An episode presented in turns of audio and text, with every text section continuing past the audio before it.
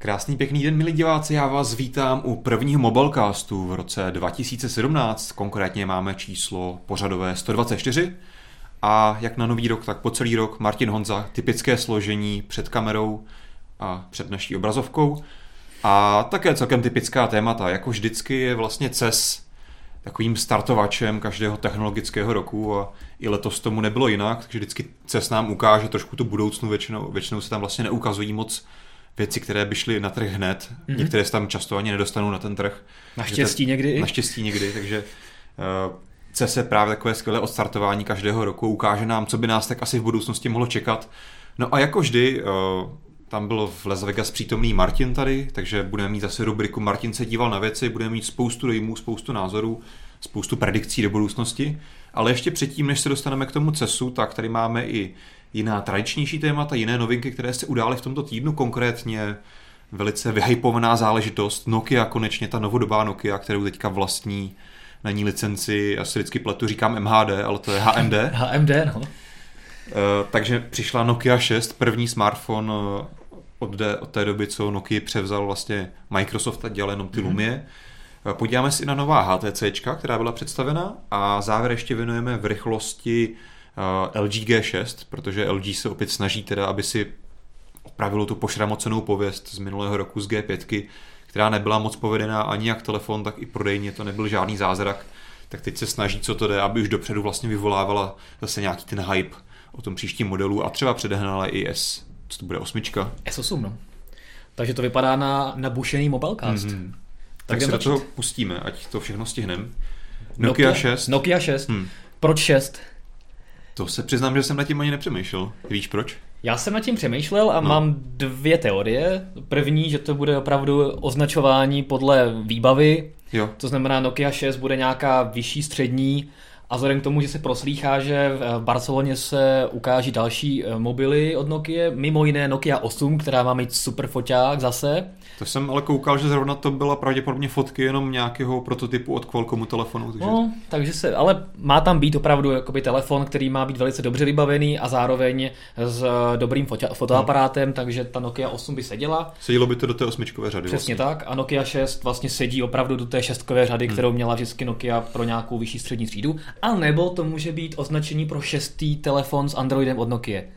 To tak vychází? To tak vychází, no. Fakt jo. Hmm, protože ty čtyři uh, Nokia X řady, no. nebo pět, Nokia X bylo. Těch bylo pět, jo. Těch bylo pět. To jim dlouho trvalo, než přišlo na to, že to je na A tohoto je šestá. Samozřejmě to první, uh, ne, vlastně, ne, ty byly čtyři a potom ještě, byla, potom ještě byl tablet.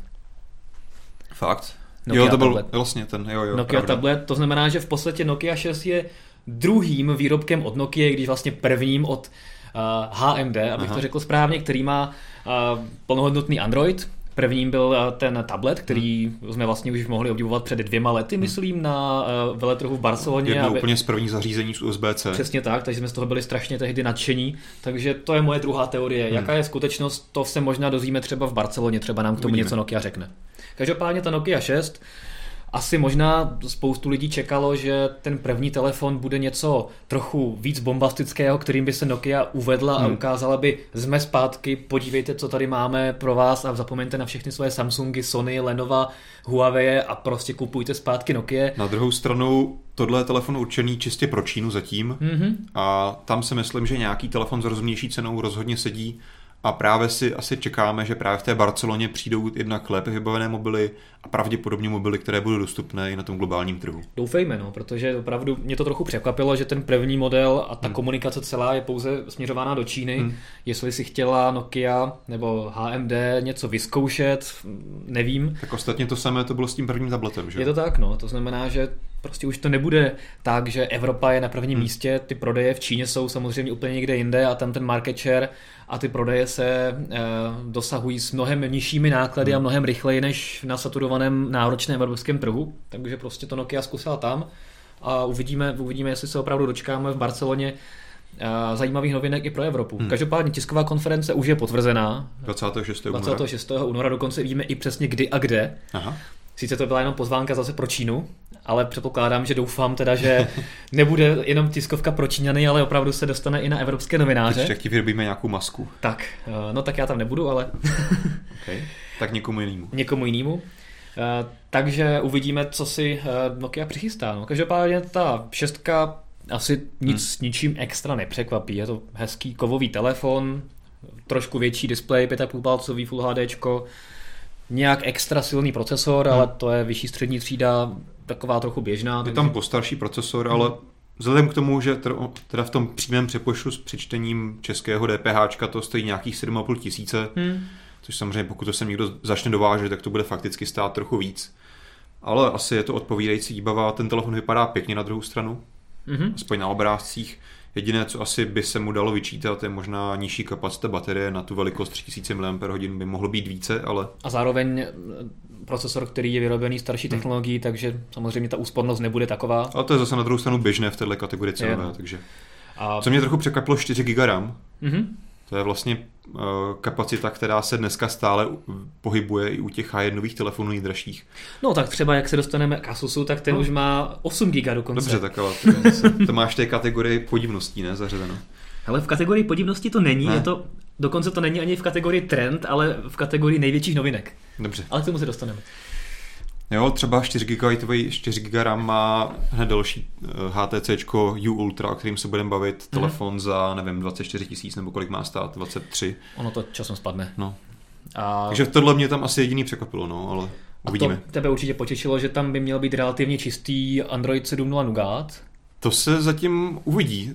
Viděl jsem nějakou fotku, kde se spekuluje o tom, že by to mělo být nějak postavené na Cyanogen modu, ale... To byla prostě jedna pochybná fotka, jak víme, těžko z toho něco vyvozovat. Z těch oficiálních materiálů, které Nokia ukázala, tak tam bylo vidět, že bylo takové podivné prostředí, které nevypadalo jako Cyanogen mod. Samozřejmě byla tam čínština, takže zase je možné, že prostě pro čínský trh tam bude nějaký Android a jestli se to někdy dostane na evropskou distribuci, tak budou mít trošičku jinou romku, podobně jako to dělají ostatní čínští výrobci. A já jsem se... Koukám se teďka na stránky Nokia, hmm. na sekci v telefonu, jestli je náhodou nokia tečka com lomeno phones. Jestli se to náhodou nezměnilo, opravdu ne. Nokia šest tam opravdu mají hmm. jenom a, film a možnost zaregistrovat se pro odběr e-mailů, hmm. e-mailů, aby se dozvěděl něco dalšího. Ani z dalšího tam není. Takže tam vypadá ta lišta v tom. Jo. Takže podle toho poznáváš, a jestli tam je Cyanogen nebo ne.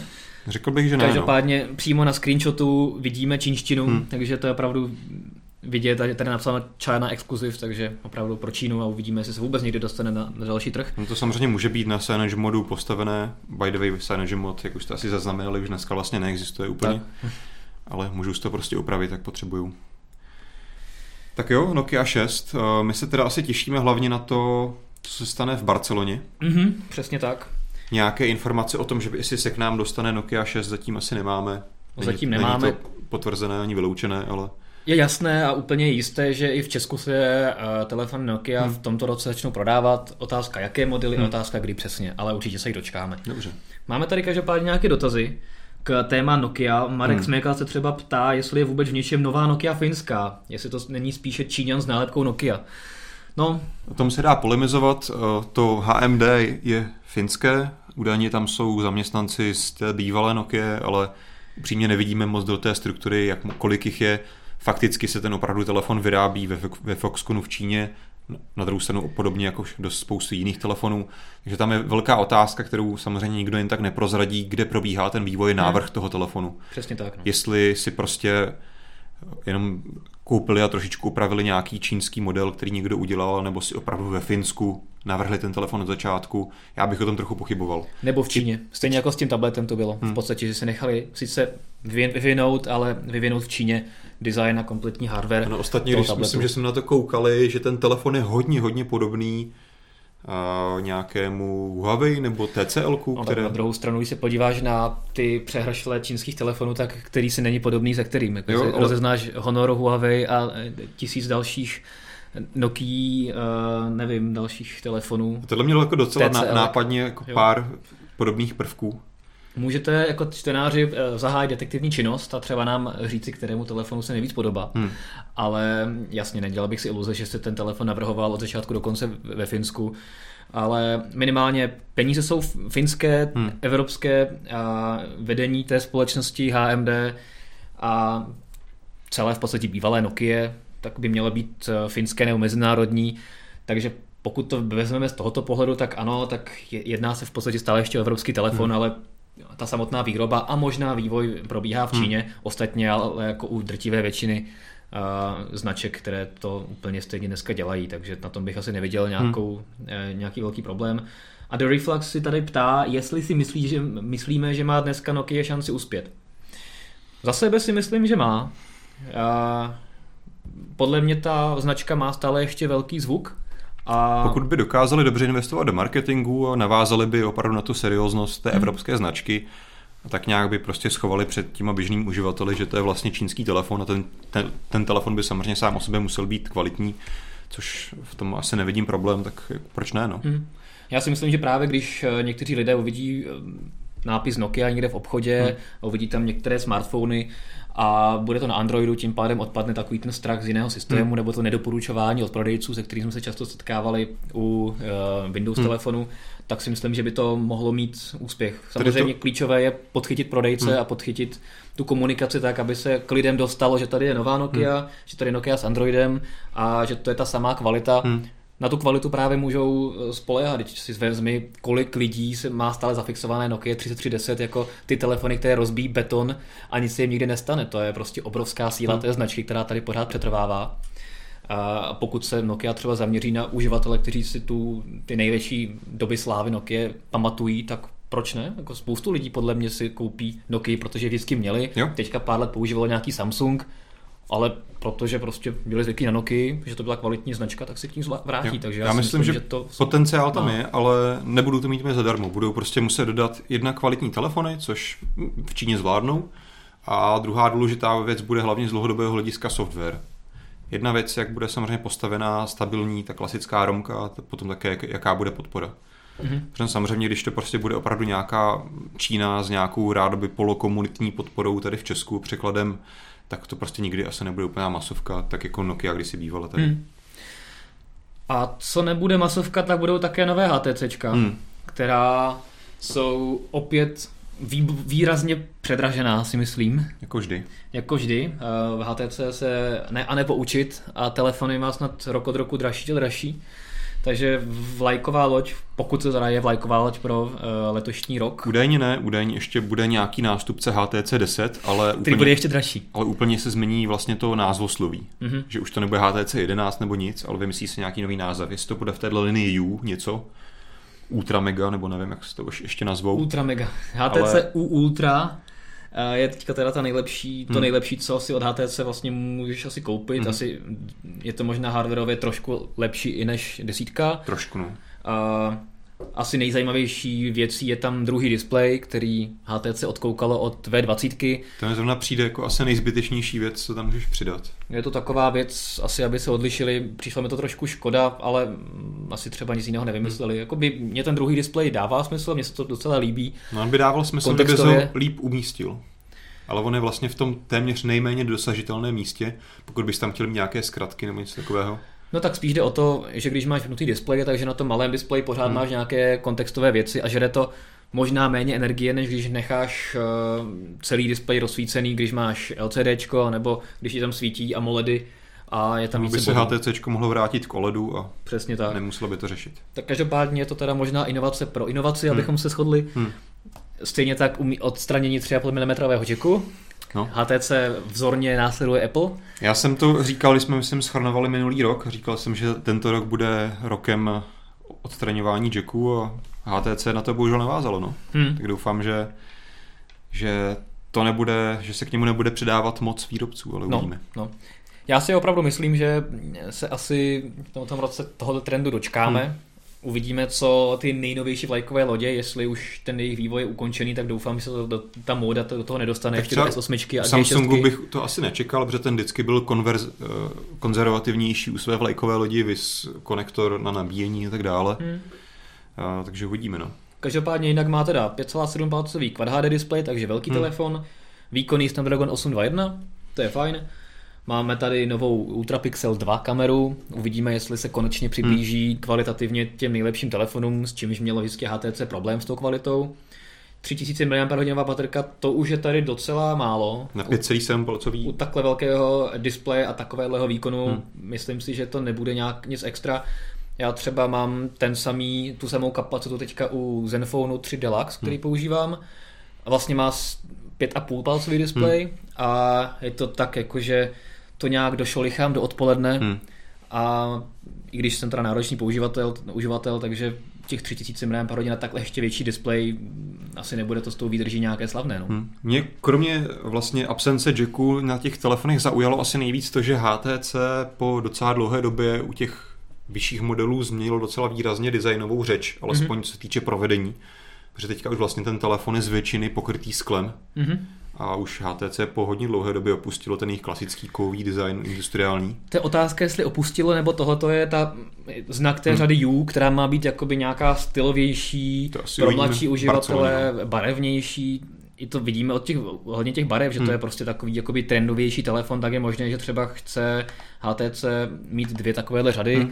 ty jůčkové telefony, které budou takové víc trendy a potom třeba ta základní řada těch lajkových lodí možná bude pořád v kovu a bude více konzervativní. Tak uvidíme, s čím právě se vytasí H T C v Barceloně, jestli teda v Barceloně vůbec hmm. představí teda tu novinku, nebo to bude zase někde zvlášť. Jasně. Uh... High Five T V píše takovou k tomu docela relevantní poznámku, už štěpačnou, že má H T C Ultra podobný design jako S šest a S sedm, ano. Což vlastně navazujeme, jako když se hodně přivřeme oči, tak jo, tam jde asi o to, že právě přesedlalo na, to, na ten skleněný design na zádech a to mi právě tak trochu zapadá do té skládačky, že prostě H T C už neví, co se sebou, neví, jak zaujmout a snaží se brát vlastně ty inovace od ostatních výrobců, ale nevím, jestli bude úplně ten nejlepší. Viz absence jacku, sklo na zádech, které vypadá pěkně, ale není praktické. Já jsem přibíral oči a opravdu to tam taky je. Dru- druhý displej od L G, který taky není praktický. Hmm. Jo, že taková to jako složenina od všeho něco, co H T C nikdy tradičně nedělalo. A jestli si o to H T C slibuje, že jim to teda to bude opravdu ten krok, který je, se jim podaří vymanit z nějaké té nepříliš pozitivní prodejní statistiky, no, uvidíme. A přitom inovace, které bych nejvíc ocenil za tu cenu, tak jako třeba voděodolnost. Hmm. To H T C pořád nemá. To pořád H T C, no, má u toho H T C deset Evo, tam voděodolnost při, už přidalo, hmm. ale je to větší telefon než původně H T C deset.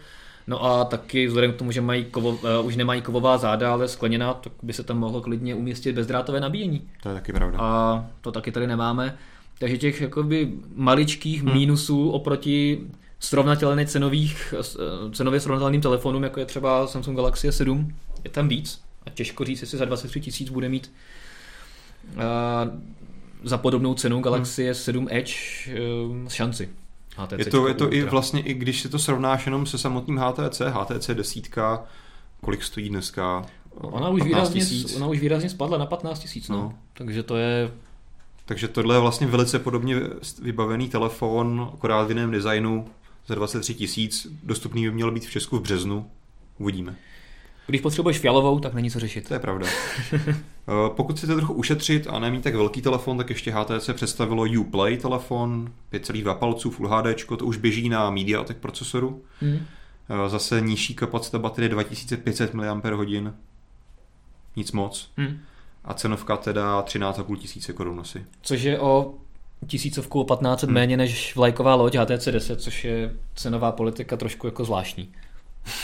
Na druhou stranu podobnou věcí jsme narazili třeba u Sony, když představovala X Compact. Hmm. Ten telefon jestli byl možná i o trošičku dražší než Z pět Compact, který byl lépe vybavený loňský model.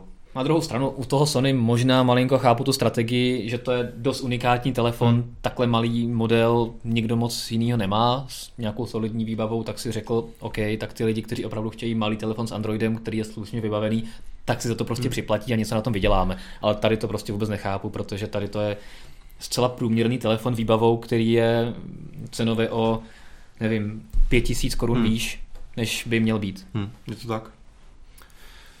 Mě asi bohužel teďka ty výrobci spoléhají na to, že nasadí tu vysokou cenu, prodají těch telefon deset za vysokou cenu a pak ji prostě slevní a za půl roku to možná bude konkurenceschopné. No. Mm-hmm. No, ale tak nevím, tom... jestli to je úplně dobrá cesta. No tím pádem to je stejná strategie, jako měla Nokia, potažmo Microsoft v uplynulých hmm. letech, že když se začala prodávat uh, nová Lumie, tak stála strašně moc peněz hmm. a během jednoho, dvou měsíců ta cena výrazně spadla, takže lidé, kteří chtějí, chtěli hned, těch moc nebylo, hmm. tak si připlatili. něco na tom vydělali a pak už to prodávali hmm. za skoro náklady třeba. Ještě abychom zakončili téma H T C, tak se proslýchá, že v H T C se rozhodli výrazně omezit šíři svého portfolia pro následující rok. Hmm. To znamená nějakých cca dvanáct telefonů, který H T C přibližně představilo v roce dva tisíce šestnáct, bychom se letos měli dostavit, dočkat šest až sedm telefo- telefonů, včetně těchto dvou, takže už nás čeká maximálně pět telefonů mm-hmm. od H T C letos. A asi je dost pravděpodobné, že se zaměří jenom na dražší modely. A... Ale uh, četl jsem, že dostane prostor i stále řada Desire, která už je dneska položená do té nižší kategorie, mm-hmm. takže asi tam i se něco do, něčeho dočkáme relativně levnějšího, což v podání H T C za dvanáct tisíc třeba nějaký zázrak. Telefon s systémem Rogonen dvě stě. Tak. L G G šest? Hmm. Uh, hrne se na nás L G G šest společně se Samsungem Galaxy S osm. To bude zase samozřejmě velký souboj, který ale v posledních letech vyzníval výrazně lépe pro Samsung, který vždy ten telefon, nalejme si čistého vína, měl lepší. Mm-hmm. A na tom trhu byl samozřejmě taky výrazně úspěšnější. L G G šest letos, nebo L G chce letos s modelem G šest zabojovat, jestli vědomo toho, že G pět si nedopadla úplně dobře a nejenom, že chce G šest představit trošku dříve, aby se do, začala prodávat už v průběhu března hmm. a porazila třeba tak Samsung Galaxy sedm v, nebo osm v prodejnosti, nebo aspoň spíš jako v čase dostupnosti, měsíc, v čase dostupnosti hmm. a ten první měsíc třeba v prodejnosti. Hmm. Ale samozřejmě napravuje i některé... Prodali jsme o sedm set tisíc telefonů více, Samsung neprodal žádný. Ano, v daném měsíci. A v dubnu už radši nevydáme žádnou tiskovou yeah. zprávu, protože tam to bude přesně naopak. Každopádně G šest za mě určitě, pokud ty úniky budou pravdivé, tak bude mít několik příjemných věcí, které mm. mi u předchozích L G scházely, nebo jsme je viděli už dávno. Mm. Třeba to bezdrátové nabíjení, na to, na to já se hodně těším. A za mě to je taková jako nepochopená inovace, kterou stále někteří výrobci nevím proč ignorují. Mm. Asi se čeká na Apple. As, no tak to bude výborné. To zase bude nějaký proprietární standard, ale doufám, že ne. Každopádně jsem zvědavý teda, z čeho to LGčko bude, nebo jak to bude mít vyřešené, pokud teda bude zadní strana kovová, tak jak bude to bezdrátové nabíjení udělané. To je otázka, jestli bude kovová, no, to hmm. zatím nevíme. Každopádně má přidat i voděodolnost mm-hmm. a má mít malé rámečky kolem displeje, který má mít pět celá sedm palcové rozlišení a Quad H D, to znamená to samé, co vlastně teďka máme u Galaxy S sedm Edge hmm. a co asi bude pravděpodobně u S osm, která má mít také velice malé rámečky, ale hlavně nahoře a dole. Hmm. A, takže tady a samozřejmě nejnovější chipset od Qualcommu Snapdragon osm set třicet pět. Tak. Takže to bude opravdu přímá konkurence pro S osm a spoustu věcí, které G šest nebo G pět chyběly, hmm. tak G šest konečně přinese. Této velikosti možná pro nějakou S osm Edge, jestli to, to bude ten větší telefon. Je otázka, jestli vůbec S osm bude mít takhle dvě verze, co se tak nějak podle těch úniků hmm. jeví, tak dvě verze nebudou a už nebude flatová verze, bude jenom edgeová verze a vzhledem těm malým rámečkům kolem displeje, tak rovnou bude základní verze prostě pět celá sedm palce hmm. a potom už budeš mít rovnou Note. Možná bude ještě nějaká... Note jako... bude mít deset palců nebo kolik? Nevím, třeba šest. Dobře. A takže uvidíme, jak to bude. Každopádně G šest vypadá být schopně, mm-hmm. schopná a konečně teda, nebo konečně, no, po, po tom roce neúspěchu dává pryč mm. ten modulární nepovedený design nebo tu koncepci, která se vůbec neuchytila. Tak. Uh, co je dobrý, dobré dodat je, že většina těchto, nebo všechno to jsou spekulace mm-hmm. a většina z těchto parametrů vychází z videa, které L G vydalo oficiálně a tam vlastně uh, udělalo takový sestřih pozvaných herců, kteří jim říkali na kameru, co by si přáli, aby jich telefon uměl. Tak první tři ženy řekly, že chtějí mít velký displej, další tři lidi řekli, že chtějí mít kompaktní telefon, aby ho mohli ovládat jednou rukou. Mm-hmm. To se shoduje, že? No právě. Tak samozřejmě jako výsledek, který z toho je, že budeš mít teda velký displej v malém těle, takže mm-hmm. očekáváme malé rámečky.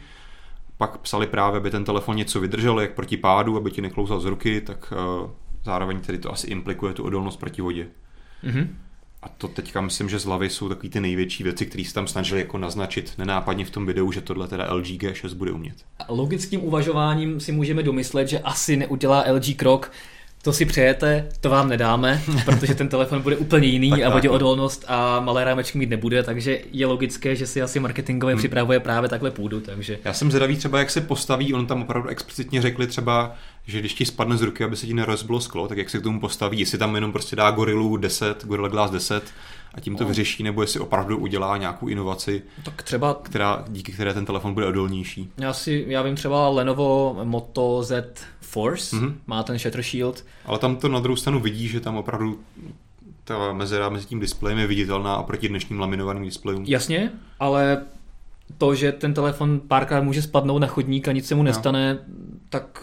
je pro mě větší benefit, než že tam budu mít nějakou mezeru. Stejně jako pro mě větší benefit, že ten telefon něco vydrží na baterku a nemá šest milimetrů v pase, takže to jsou jakoby... Tak bohužel ale výrobci nemyslí. Ano, tak, tak bohužel výrobci nemyslí, ale doufejme, že třeba G šest nebo L G bude odvážně s G šest hmm. a vymyslí to nějak takovýmto způsobem, anebo právě zapojí ty svoje obrovské korejské inovační centra a vymyslí Shutter Shield, který nebude hmm. nějakým způsobem odlišný od běžného skla. Třeba jo? To bylo super. A když se takhle koukáme, nebo ještě máš tam nějaké dotazy? Máme tady od Vojtěcha Rašky dotaz, jestli si myslíme, že L G G šest zachová výměnou baterii, která se u L G stala v posledních letech standardem. No, to je otázka, no. Jako vzhledem k tomu, že by to mělo být voděodolné, by to, vypad, by to bylo opravdu obtížné. Hmm? A co, jako možná mě opravte klidně v komentářích, ale... co si tak pátrám v paměti, tak jediné telefony, které byly rozebíratelné a byly voděodolné, byly takové ty hrůzy jako Cat a tady ty jako opravdu obrněné telefony, když tam měl hmm. nějaké mechanismy, když to opravdu upínal ten kryt. Samsung, Galaxy S pět, ten byl voděodolný, měl teda krytky, ale no. byl voděodolný a měl plastová snímací záda a výměnu baterku. S, až, až S šest neměla výměnu, takže hmm. S pět byla. A tam byl vlastně takové ty laminovaný ten kryt na zádech. No, takže jako asi, asi jo, se to vyřešit dá. A... ale ne, toho bychom se zase vrátili pár let zpátky k těm plastovým telefonům, což dneska nevím, jestli by zákazníci L G odpustili, no, v mm. velikové lodi. Jasně, on to může být i kovové nebo nějaký jiný materiál. Já jsem teďka uh, zkoušel na CESu nějaký telefon, který měl odnímatelný zadní kryt, kovový. Mm. Vím, L G V dvacet. L G V dvacet má odnímatelný zadní kryt mm. a je kovový.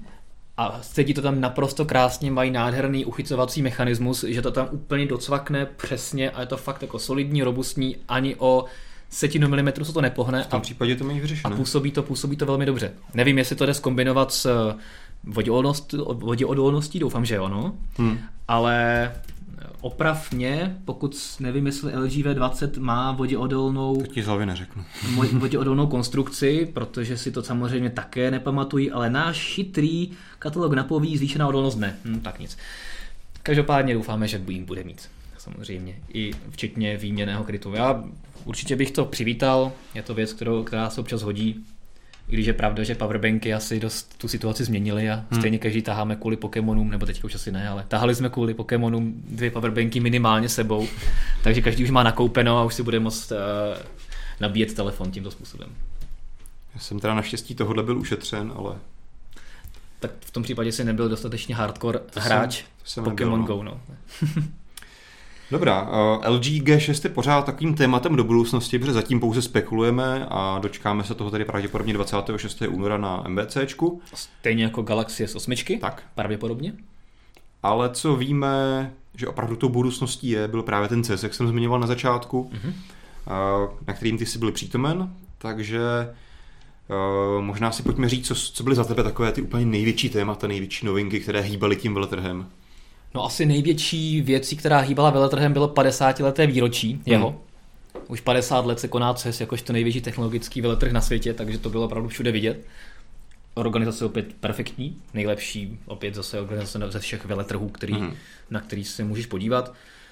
Pokud bych to měl zhodnotit podle tiskových konferencí, která byla nejlepší, tak rozhodně představení elektromobilu luxusního Faraday Future devadesát jedna, F F devadesát jedna. Takže to, to je byla spíš... taková jedna velká show, no.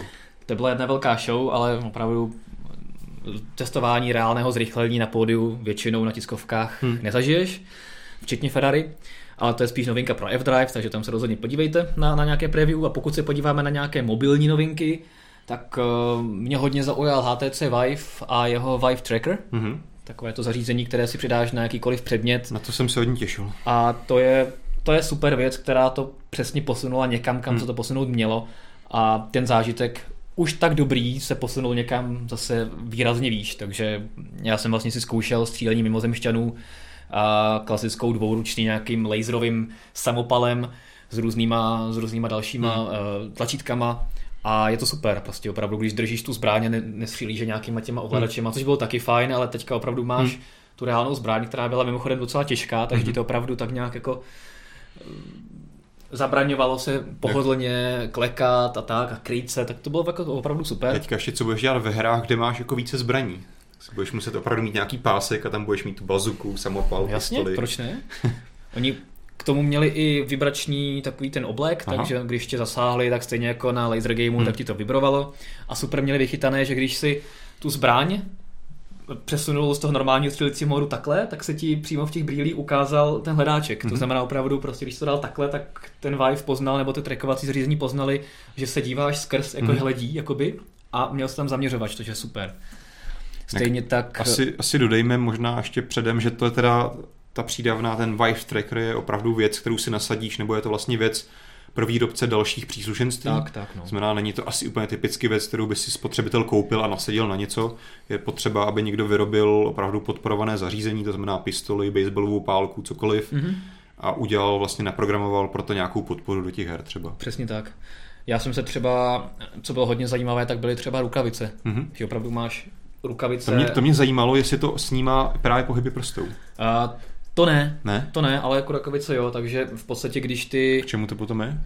No ono tam máš nějaké senzory, ne přímo pomocí toho trackeru, ale nějaké senzory, které ti uh, chytře vyhodnotí, že nějakou věc jakoby bereš. To znamená, když tu, když tu věc, nebo tu ruku přiblížíš nějakému předmětu a uchopíš ji, tak ono to nějakým způsobem pozná, že jsi ji uchopil. Ale jakoby ten tracker je nasazený takhle na zápěstí, hmm. jakoby, to znamená, on spíš jako trackuje polohu. To je jasné, rukavice. Ten vždycky on tam je jako stacionárně, nebo jako, že vyhodnocuje polohu toho zařízení v tom prostoru, hmm. ale vždycky to má vlastně nějaké rozhraní i pro tu pušku, tam je ložil tlačítka, tak, tak, tak. tak mě právě jako napadlo, když to máš prostě na té ruce nasazené, tak bys mohl mít, že v té rukavici senzory, jak mačkáš prsty, a to by se jednoduše mohlo přenášet tak do toho to vysílače. Poch- tak jsem to pochopil, oni tam neměli demo s těmi rukavicemi, měli to akorát pouze vystavené, hmm.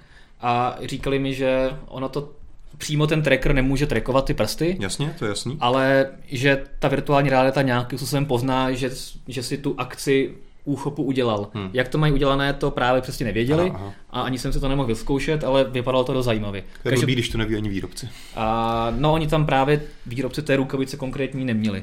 Ale třeba tam měli uh, foťák na uh, fotografování mimozemšťanů. Hmm. Že si měl jakoby Polaroid, na který si měl tracker, nebo Polaroid, no takový jako průhledný, mm-hmm. dal si virtuální realitu, přednesli ty nějakou cizí planetu a ty si takhle fotil a zoomem ještě si přibližoval a fotil si jako mimozemšťany a potom ti vytiskli fotky těch nejhezčích mimozemšťanů, které jsi vyfotil. Takže takovéhle jako věci tam měli a všichni z toho tam byli hrozně jako nadšení, že, že prostě opravdu si můžou s reálnými předměty mm. tam uh, nějakým způsobem interagovat, což bylo super. Když se bavíme o interakci s reálnými předměty, tak Marek Smekal má zajímavý dotaz, jestli můžeš ten tracker hodit třeba jako granát. Uh, asi ano, pokud by výrobci udělali granátový tracker, nebo granát s trackerem, který bys měl, nebo těch trackerů bys měl několik za páskem a mohl bys je házet. A bys si na to ano, musel vybavit ten prostor, aby si nic nerozbil a, a hlavně ten nerozbil tracker, ten nerozbil, tracker. Samozřejmě, protože na tom trackeru stejně jako na brýlích jsou malé plošky, které snímají ty uh, laserové snímače, které jsou v rozích té místnosti, takže tam samozřejmě se jim může leco stát. Ale pokud by člověk měl spoustu peněz a chtěl by si házet reálné granáty, tak asi to možné je. Čistě hypoteticky by to šlo. Ano, ano, takže to je to sice jako zvláštní, ale já jsem každopádně házel granáty i z té, z té hmm.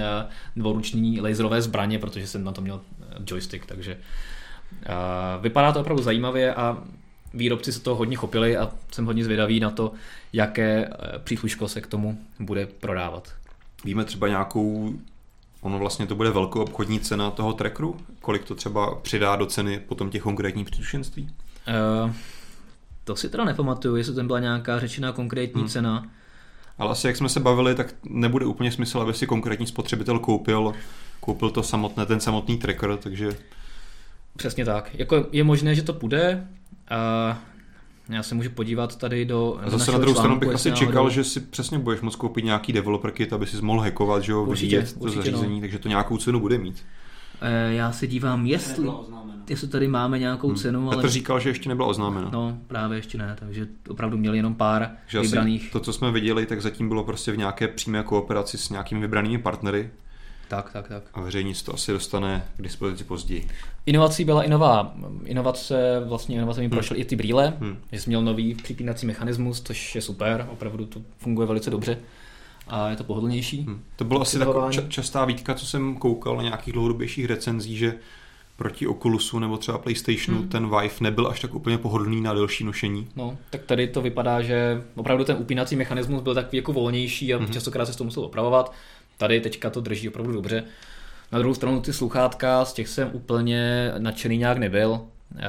Uh, no, přece jenom máš nějakou výchozí vzdálenost a rozteč v podstatě té helmy a ty sluchátka opravdu závisí, to jak se ti dobře přiklápnou k uším, závisí, jak máš v podstatě daleko od sebe uši. Takže když máš uší hlavu, tak ty sluchátka budeš mít dál, hmm. protože nejdou klapnou, zaklapnou no, až to, takhle. Tak vypadá na všech fotkách, že to tam vlastně nikomu moc nesedělo. No, takže ten zvuk není nějaký úplně imersivní, hmm. takže vždycky, když budeš chtít nějaký dokonalý zážitek, tak tyhle ty sluchátka nepoužiješ a dáš si nějaká over-ear sluchátka, hmm. a která jsou mnohem kvalitnější, ale může to být nějaká třeba dobrá věc pro herny a tak, kde máš prostě all in one, hmm. dáš helmu, upneš si to, sklopíš, sklopíš a hraješ a nemusíš tam dávat nějaké další hmm. kabely, takže to si myslím, že to je spíš kvůli praktickým účelům právě pro takovéhle hmm. případy, jako jsou herny. Takže to mě rozhodně zaujalo. Dobře, posuňme se od virtuální k rozšířené realitě. Ano, a tam v podstatě byla... Google Tango získal další přírůstek do své rodiny podporovaných zařízení, a to od Google nebo od Asusu ZenFone tři A R, který je vlastně druhým zařízením mm-hmm. oficiálním, který rozšířenou realitu Google Tango podporuje. Prvním bylo Lenovo, ale Fab dva Plus byl dost přerostlý telefon, skoro by se dalo říct tablet malý, mm. takže Asus prohlašoval, že to je první telefon z Google Tango. A A spíš než to Google Tango, které funguje stále stejně, funguje dobře, ale musíš samozřejmě na to mít nějaký ekosystém hmm. a aplikace a tak podobně, tak mě zaujal ten telefon jako takový, který opravdu je strašně super a hezký. A to Tango je opravdu ještě taková jako přidaná věc navíc. Hmm. Má Takže ten telefon je zajímavý sám o sobě i bez toho Tanga. Jako hezký kovový rám, záda jsou z hezky měkčeného, hmm. rádoby koženého materiálu, takže ten telefon je hrozně příjemný hmm. do ruky. Celkově je velmi dobře vybavený, má hezký displej, celkově dobré specifikace, takže opravdu ten telefon se mi líbí jako takový. A vlastně, co se týče specifikací, tak tam spoustu věcí udělal, udělalo, uh, udělal Asus jinak než u svých dalších telefonů, takže čtečku tisku prstů dal dopředu, mm-hmm. stejně jako má Samsung, už není vzadu a takové další věci, takže jako opravdu se mi to líbilo. ZenFone tři Zoom, zase trošku taková malá kopírka iPhoneu sedm plus, mm. ale... ale tak, tak bohužel v poslední době výrobci postupují. Ale co se mi líbilo, tak tam byla velká baterka, opravdu velká baterka, která, myslím, že to bylo pět tisíc miliamper hodin a ten telefon je krásně tenký, Aha. což je super. Právě na třeba na focení a celkově ten design jeho byl hmm. velice hezký, kovový. A když se podívám na ZenFone tři Zoom, tak v podstatě hardwarově mu není co vytknout, takže prostě tam máš... nějaký samozřejmě trošku horší chipset, ale jinak hmm. celkově hezký, hezký hardware a těch pět tisíc miliamper hodin v takhle tenkém těle osm milimetrů je fakt jako super. To je fajn. No, takže to se mi líbilo. No a taky Zenbook tři Deluxe, což znamená větší Zenbook než ten základní dvanáctipalcový, tak teďka to je vlastně čtrnáctipalec v těle třináctipalce, takže má trošku menší rámečky, ale znamená, že, že takový teďka vlastně trend toho, co se mi přišlo, že spoustu výrobců notebooků právě o tom mluvili, že to je vždycky třináctipalec v těle dvanáctipalce a čtrnáctipalec v těle třináctipalce. Že konečně už teda přistoupili k tomu, že začali dělat většina ostatních výrobců ty tenké rámečky. Mm-hmm. Vlastně jeden takový z těch prvních, který to opravdu odstartoval, byl ten Dell X P S, že jo? Tak. Tak to si myslím, že je pozitivní trend asi obecně. Tady ale musíme říct na to, že rozhodně ten nový Zenbook tři nemá tak tenké rámečky jako Dell. Opravdu mm-hmm. pořád tam rámečky máš, ten Dell tam má fakt jako až do krajů skoro, zejména nahoře a po stranách, tady to opravdu ty rámečky jsou, akorát hmm. jsou tenčí prostě, než, než máš třeba ty u svého klasického Zenbooku. Takže Asus rozhodně měl jednu z nejzajímavějších tiskovek a rozhodně spoustu zařízení nových hmm. zajímavých. Pak tam byla taková zajímavá věc z BlackBerry. No byla, nebyla. Byla, nebyla. BlackBerry, potažmo teda T C L, to znamená společnost, čínská společnost, která vlastní licenci na výrobu zařízení BlackBerry, stejně tak jako vlastní licenci na používání Alcatelu, to znamená T C L vyrábí Alcately, tak vyrábí i BlackBerry, nebo bude vyrábět. Hmm. A vlastně prvním modelem by měl být D T E C sedmdesát, který má kódové označení Mercury. Android no to, telefon. Jako nebudete první BlackBerry, že od T C L, ale... No tak jakoby přímo pod nimi. To, že to už vyrábí dříve mm-hmm. na základě těch Alcatelů, tak ano, ale to si ještě zadalo BlackBerry mm-hmm. výrobu u nich a teďka to opravdu předalo tu výrobu, vývoj, mm-hmm. všechno přímo T C L ku a první telefon, který by měl vzejít právě z velké části mm-hmm. vývoje T C L, tak by právě mělo být to BlackBerry Mercury. A což má být Android s klasickou konstrukcí, ale k vertiklávesnici mm-hmm. pod ní. To znamená takový nástupce pasportu v podstatě. Jo. Na mě to působí jako čistokrevný opravdu BlackBerry tím provedením, mm-hmm. takže v tomhle si myslím, že se T C L povedlo. A je to jako masivní, bytelný, velice solidně působící telefon, mm. který by opravdu mohl zaujmout lidi, kteří chtějí pořádný kus telefonu, který něco vydrží. Zajímavé je, že jsme se vlastně o něm nic nedozvěděli, protože ten telefon tam zástupce T C L ukazoval na vyžádání pouze jeden, měl ho u sebe hmm. a když, se, když si přišel ve správný čas a měl si to zarezervované, tak ti ho ukázali, když ne, tak si měl smůlu a vlastně nic kromě toho, co si viděl, tak si nemohl, a, tak si o tom se nedozvěděl. No, takže, tomu nic neřekli. Tedy. Tak to znamená, že v nastavení jsme se mohli podívat na čtyři gigabajty RAM a hmm. třicet dva gigabajtů paměť. Odhadli jsme zhruba, že ten displej má mít nějakých, nevím kolik to bylo už palců, kolik jsme psali v preview, hmm. a to se můžete rozhodně podívat, ale nic nějak extra dál jsme se nedozvěděli, takže to rozhodně se podíváme až v Barceloně, kde se má taky představit právě nový BlackBerry Mercury. Já jsem si právě přemýšlel, kdy se nám stalo naposledy, že jsme si mohli vyzkoušet oficiálně na stánku výrobce neuvedený telefon oficiálně, že vlastně natáčíš a fotíš něco, o čem nic nevíš. Hmm. A ani nemůžeš vědět, protože ti to neřeknou. To asi jen tak nikdo než čínský výrobce úplně nedovolí. No, takže já jsem se ptal uh, toho zástupce, proč zvolili takovýhle zvláštní přístup. Oni říkali, že to je kvůli tomu, že spoustu lidí mělo obavy, co se z BlackBerry stane po tom, co se vlastně to přesunulo hmm. na T C L ko. Tak oni chtěli udělat takové jako preview, aby uklidnili všechny lidi. Podívejte se, jaký super telefon připravujeme, nemějte strach, bude to BlackBerry. Nebudou to nějaké fádní, nudné placky a tohle to prostě bude zase něco, co bude stát za to a dejte nám ještě trochu času, abychom to hmm. doladili a pak vám to ukážeme. Takže to bylo spíš takhle jako pro uklidnění a takový teaser. Okay. Což se jim každopádně povedlo a myslím, že BlackBerry uh, D T E C sedmdesát, pokud se teda tak bude jmenovat, rozhodně uh, na, na CESu způsobilo takový malé, na takové malé pozdvižení hmm. a, a spoustu lidí se si ho chtělo vyzkoušet. Když mluvíme o Číňanech, tak uh, tiskovku tam mělo vlastně první v Americe oficiálně Xiaomi. Mm-hmm.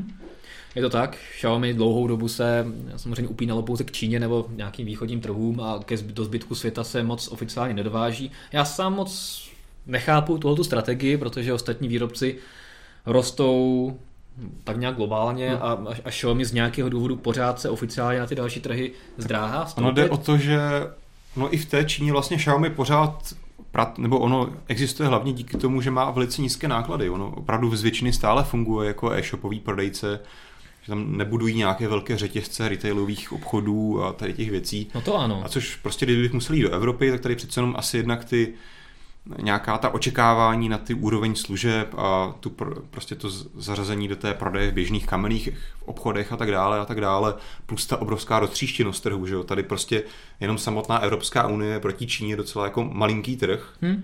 a ještě to rozděl, nevím kolik je zemí v Evropské unii, v každé budeš muset řešit distribuci, legislativu a další nesmysly, tak to prostě já se úplně Xiaomi nedívím, ale... Je to třeba tak, U S A bych čekal, že tam by to mohli zkusit, takový jako první krok. Vyměnili právě zisky za vyšší počty prodaných zařízení. Hmm. Vlastně letos poprvé se stalo, že Xiaomi odmítne zveřejnit prodejní výsledky hmm. za minulý rok, protože a veřejně přiznává, že zatímco v minulých letech rostlo velice rychle, tak loni už to tak slavné nebylo hmm. a dokonce podle analytiků vypadlo z té top první pětky Aha. výrobců v Číně. Hmm. To znamená, že ale na druhou stranu vykazuje velký zisk. To znamená, že opravdu ono sice prodává zajímavý počet telefonů, má celkem zajímavý zisk, ale ten zisk potom nepoužívá k tomu, aby vstoupil na další trhy, takže spíš je to na té strán, o té stránce pohodlnosti a radši budeme mít ty peníze a nebudeme se pouštět do těch rizik, které jsou spojené se vstupem do U S A na, na, na E U, hmm. kde budeme mnohem víc pod drobnohledem, jsou tam mnohem náročnější zákazníci a ten trh je roztříštěný, jak jsi říkal. Takže, takže i ta tiskovka v U S A byla taková zajímavá, byl tam sice Hugo Bara, který byl, bylo vidět, že ho strašně baví, že konečně může přednášet prostě někde jinde než v Číně, nebo někde jinde než v té východní Asii a tak podobně. Tak a už že... bylo, že letos, nebo minulý rok vlastně v Barceloně. Tak, takže teďka konečně se dostal do U S A a ta tiskovka vlastně byla o tom, ukážeme vám, co všechno krásného máme, ale budeme to prodávat jenom v Číně. No, tak, takže... tak vlastně na MVCčku, že jo, představili, jak se to jmenuje, co představili Mi kolik? Mi? Mi, mi, mi. Mi, mi? Tak asi Mi pět? No, asi Mi pět. Tam ho představili, ale stejně se v Evropě neprodával, že jo? Tak, no tak, oficiálně, oficiálně, no. A tady představili vlastně nový Mi Mix bílý, který už v černé se u nás neoficiálně i prodává, v Číně samozřejmě hodně. A představili nějakou ultratenkou televizi a další věci a všechno jenom městsky dostupnost Čína, hmm. čínská cena a tak podobně, takže to bylo takové jako zajímavé. Každopádně bylo vidět, že Xiaomi se chce ukázat, že je dospělou značkou, která má zajímavé produkty a že tak nějak trochu poškádla tu veřejnost, že no, nejenom všechno je prostě pro Ameriku, ani hmm. si necháváme prostě u nás doma. Jestli to byla třeba nějaká příprava pro budoucí vstup, těžko říct, ale každopádně... Možná se snaží nalákat nějaké investory. Možná, no, i když nevím, jestli to Xiaomi úplně potřebuje. Na druhou stranu možná třeba nějaké partnery, že by se někdo právě ozval, že OK, pomůžeme vám se vstupem hmm. do U S A, ať to není na vás, hmm. ale prostě postaráme se o to kompletně my, tak možná takhle to sloužilo, to jsou jenom spekulace. Takže to byla taky taková zajímavá věc, kterých tam bylo strašně moc. Hmm. Co by vypíchnul snad jen, tak je Lenovo Mix sedm set dvacet, kromě teda nových ThinkPadů, které byly zase zajímavé, X jedna tablet, yoga nebo hmm. klasická X jedna Carbon, tak Lenovo ukázalo i Mix sedm set dvacet, což je takový konvertibil ve stylu Surfaceu. A já jsem ho dal sem proto, že mi přijde, že výrobci zjistili možná jaká ideální konvertibilní konstrukce pro notebooky a čím dál tím více se k tomu Surfaceu přibližují. Vlastně už Asus vlastně skončil s takovými transformery a ty nové transformery už mají ten stojánek vzadu tak, jak má Surface. Teďka se k tomu přidává i Lenovo, takže mi přijde, že víc a taková a víc... vesnice je tam teda nějaká plnohodnotná nebo nějaká to textilní? Taková ta, jasně, je to textilní klávesnice, hmm. ale, ale tvrdá, to znamená, že to psaní tam je úplně standardní, stejně jako na, na Surfaceu nebo na na tom na uh, Transformer tři Pro od, hmm. od Asusu. Takže mi přijde, a opravdu to je velice šikovná konstrukce, která ti třeba dovoluje mít ten uh, displej třeba v takovémhle sklonu díky tomu stojánku, takže i když nemáš klávesnici, tak se na tom dá nějakým způsobem hmm. lépe psát, než když to máš takhle. Takže to je takové, máš to jako hezky zakloněné. Hmm. Takže to mi přijde jako celkem dobrá konstrukce a vidět, že i Lenovo se v tom zhlédlo a máme tady další do party těch přímých konkurentů pro Surface, který vlastně s touto konstrukcí původně přišel, takže proč ne? A je o něco levnější než právě Surface i Transformer Pro, takže hmm.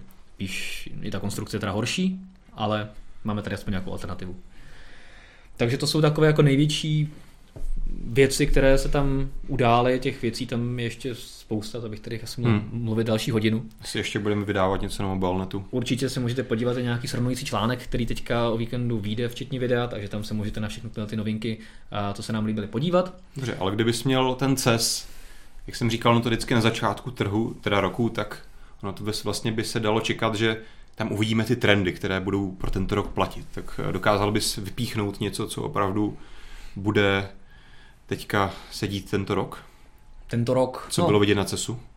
Rok a rok, rok od roku víc a víc se tam ukazují autonomní propojená auta. Hmm. Opravdu to je velký, obrovský trend, které tam, a je tam čím dál tím víc výrobců, kteří se tomuhle věnují a ten počet stánků diametrálně roste. Letos tam třeba Nvidia měla svoje autonomní auto, které tam naživo předváděla, mm-hmm. jezdila tam po parkovišti s ním, takže to je velký trend. A potom úplně nejvíc se už rozjeli chytré domácnosti a Internet of Things. Loni to trochu jako by bylo takové roztříštěné a teďka je vidět, že se to postupně začíná unifikovat a začíná se to všechno propojovat. Hmm. To znamená, ty standalone řešení, které si měl předtím takové roztříštěné, tak teďka se hodně unifikují pod Apple HomeKit, což je hmm. super. a případně začínají spolupracovat i různí výrobci sebou a třeba prostě Philips Hue, že jo, hmm. máš do integrovaný do spousty různých dalších věcí. Já jsem zaznamenal třeba, že velkým propoj, propojovacím nějakým prvkem byla třeba Alexa od Amazonu. Taky, ano. Vlastně integrace tohle hlasového asistenta do spousty věcí. Mm-hmm, přesně tak. To Něco je málo to... se dočkal i Google Home, ale ne tak moc. Google Home tam popravdě hrála docela druhé housle, ta Alexa popravdu byla všude. Hmm. Samsung oznámil, nebo el gé, teďka nevím, který z těchto výrobců oznámili integraci, myslím, že el gé to bylo integraci do ledničky, hmm. a měli jsme tam auta s Alexou, Huawei oznámil, že Mate devět bude prvním telefonem s integrací Alexy, Aha. A, takže tam Alexa byla opravdu všude. Hmm. Pro nás je to trošku samozřejmě irelevantní téma, protože Alexa, Alexu u nás moc nevyužijeme. Spíš vůbec. No, spíš vůbec, ano. Pokud teda někdo nemá všechno nastavené v, v americké angličtině, nemá to kopené v Americe a nemluví anglicky. Tak ono hlavně, ale ten jako význam Alexy je v tom, že to máš napojen na té americké služby na Amazon.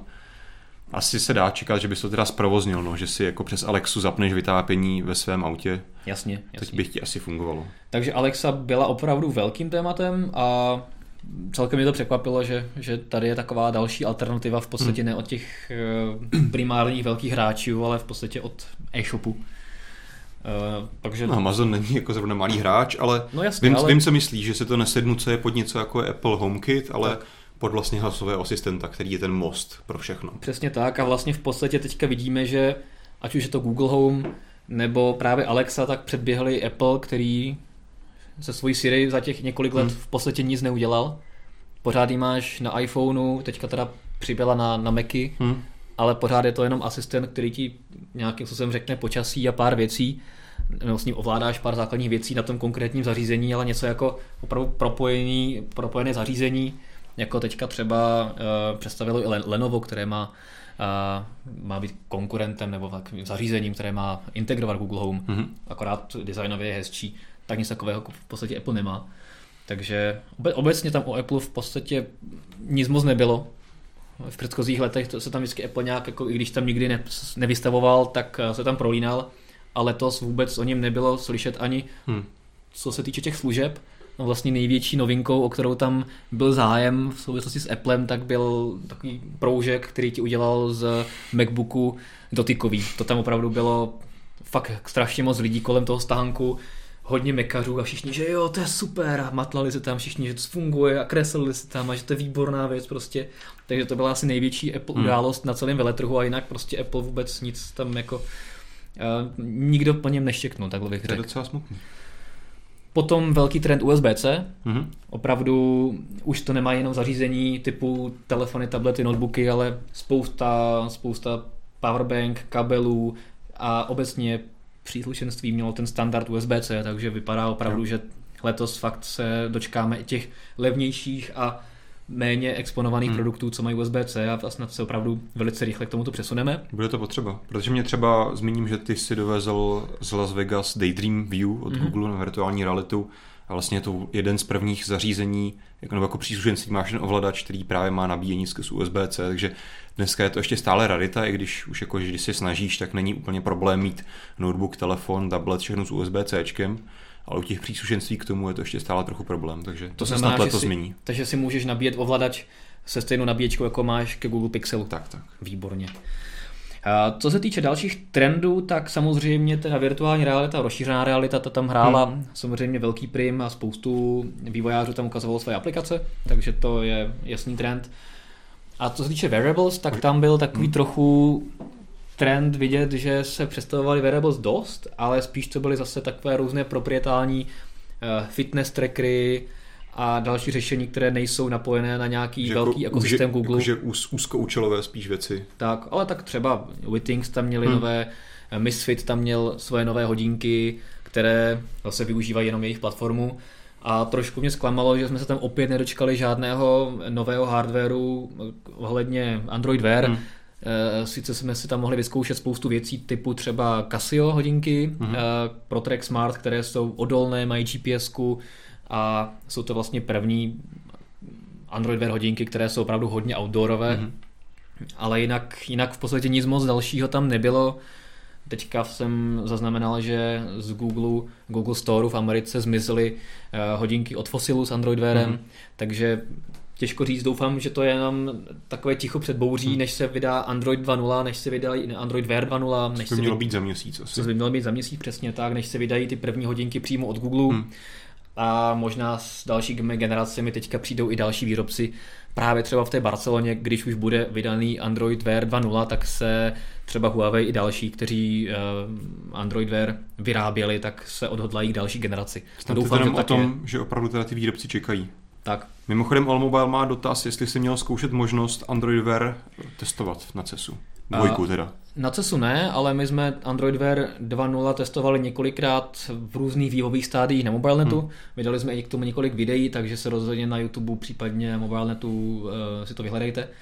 A neviděl jsem tam, kromě těch Casio hodinek, hmm. které Android Wear dva tečka nula měli a používali, ale fungoval tak nějak jako podivně a hmm. polovina věcí tam vůbec jako neběžela, tak tam spíš bylo takové jako demo, než že by tam byl plnohodnotný systém, který je stále ve vývoji, ale jinak, jinak ne. Takže já si myslím, že ono to od té poslední verze, kterou jsme zkoušeli někde na podzim, zase urazilo nějaký větší krok a uvidíme, kdy vydají nějakou novou verzi, abychom ji zase mohli vyzkoušet, nebo až tu finální za měsíc. Uvidíme. Dobrá. Máš ještě nějaké zásadní trendy? Já jsem viděl samozřejmě, že tam bylo spoustu dronů, snad jako jedna celá hala byla plná dronů. Ano. Drony, to je jako trend, který hmm. sice není pro MobileNet úplně stoprocentně důležitý, ale je to velký trend, který na CESu obecně byl vidět, to je, to je úplně jasné. A jinak miliarda prostě gadgetů, hmm. úplně, úplně všeho, chytrý kočárek. Třeba jsem tam viděl chytrou misku pro psy a kočky, kterou ovládáš mobilní aplikací, takže když máš pejska samotného doma, tak, no. ti, tak přes mobilní aplikaci mu můžeš hodit nějaký pedigree nebo něco, nějakou granulku a rovnou a můžeš s ním videochatovat, takže mu prostě se mu ukáže tvoj obličej. To je docela smutný. A ty mu řekneš přines, nebo, nebo tady máš dobrutku, neboj, za deset hodin už budu doma, no. ještě tady máš dobrutku, ještě další a tak. Takže takovéhle věci, samozřejmě chytrá domácnost do toho byla, takže to můžeš zase ovládat s Amazon Alexou nebo hmm. nevím čímkoliv. A úplně zvláštní třeba byl i notebook Razer se třema displeji, které se vyklápily, vysouvaly. A někdo... Ukazovali vůbec ten mechanismus, jak se to vyklápí? Bylo to tam pořád vysunuté, ale podle mě to někdo zvládnul zasunout, protože to pak ukradl někdo. Ten notebook. Z toho stánku. Já jsem teda viděl, jako, že nějaká videa z CESu zahraničních redakcí a oni ho třeba i půjčili do jejich vysílání, že to spíš myslím, že ten jeden model, co tam měli, jenom jako odnesli Aha. na nějakou jinou prezentaci. Bych hádal teda, ale... Jo, tak já jsem... Já jsem teda... Co, fakt ukradli? Já jsem na Twitteru teda asi ukradli, ne? Opravdu zachytil zprávy právě představitelů od, od, od výrobce, že, že prostě se jim poslední den ztratil z toho stánku, hmm. že prostě to někdo odvez, což jako nechápu, protože to je ohromný, to je prostě, to jsou tři obrovské displeje, co si přesně někdo musí všimnout, že takovou ohromnou věc skládáš a vezmeš někam s sebou, jako vůbec to nechápu, jak je to možné, ale, ale dobře. Možná někdy při sklízení už stánku nebo... No a ultimátní věc, kterou si hmm. všichni musíte koupit, je chytrý kartáč na vlasy. To je něco, co... A co je v něm chytrého? Prosím tě, máš tam mikrofon, mm-hmm. gyroskopy, mm-hmm. akcelerometry a on ti podle, když se češeš, tak podle zvuku tvých hlasů a podle pohybů, on mm-hmm. ví, jestli nemáš suché vlasy, mastné vlasy, mm-hmm. jestli, tam, jestli se češeš správně, je to propojené s mobilní aplikací, která ti říká, jak máš o ty vlasy víc pečovat, aby byly jako úplně nejvíc super. Mm.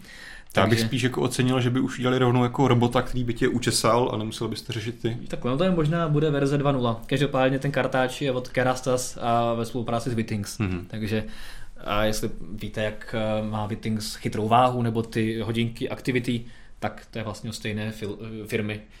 Ale bylo to fakt jako hodně crazy. No. A takovýhle crazy věcí tam bylo ještě mnohem, mnohem víc, takže to se rozhodně mrkněte. Každý týden vydáváme teďka pár článků o nejšílenějších gadgetech a taky v ne- každou neděli náš seriál Gadget Mix. Teďka máme několik týdnů speciálně edici z CESu, kde tyhle ty šílenosti a nebo zajímavé věci, které jsou aspoň trochu užitečné, shrnujeme a můžete se na ně podívat. Tak jo, to bylo spousta hraček, píčovinek a dalších blbostí. Čeho? Píčovinek. Aha, okay. A máme tady nějaké dotazy? Nemáme. Myslím, že ne. Hm, tak dobře. Tím pádem jsme vyčerpali asi dnešní mobilcast. Máme hmm. to přesně na hodinku. Výborně. Takže jsme tak, jak jsme to přesně plánovali.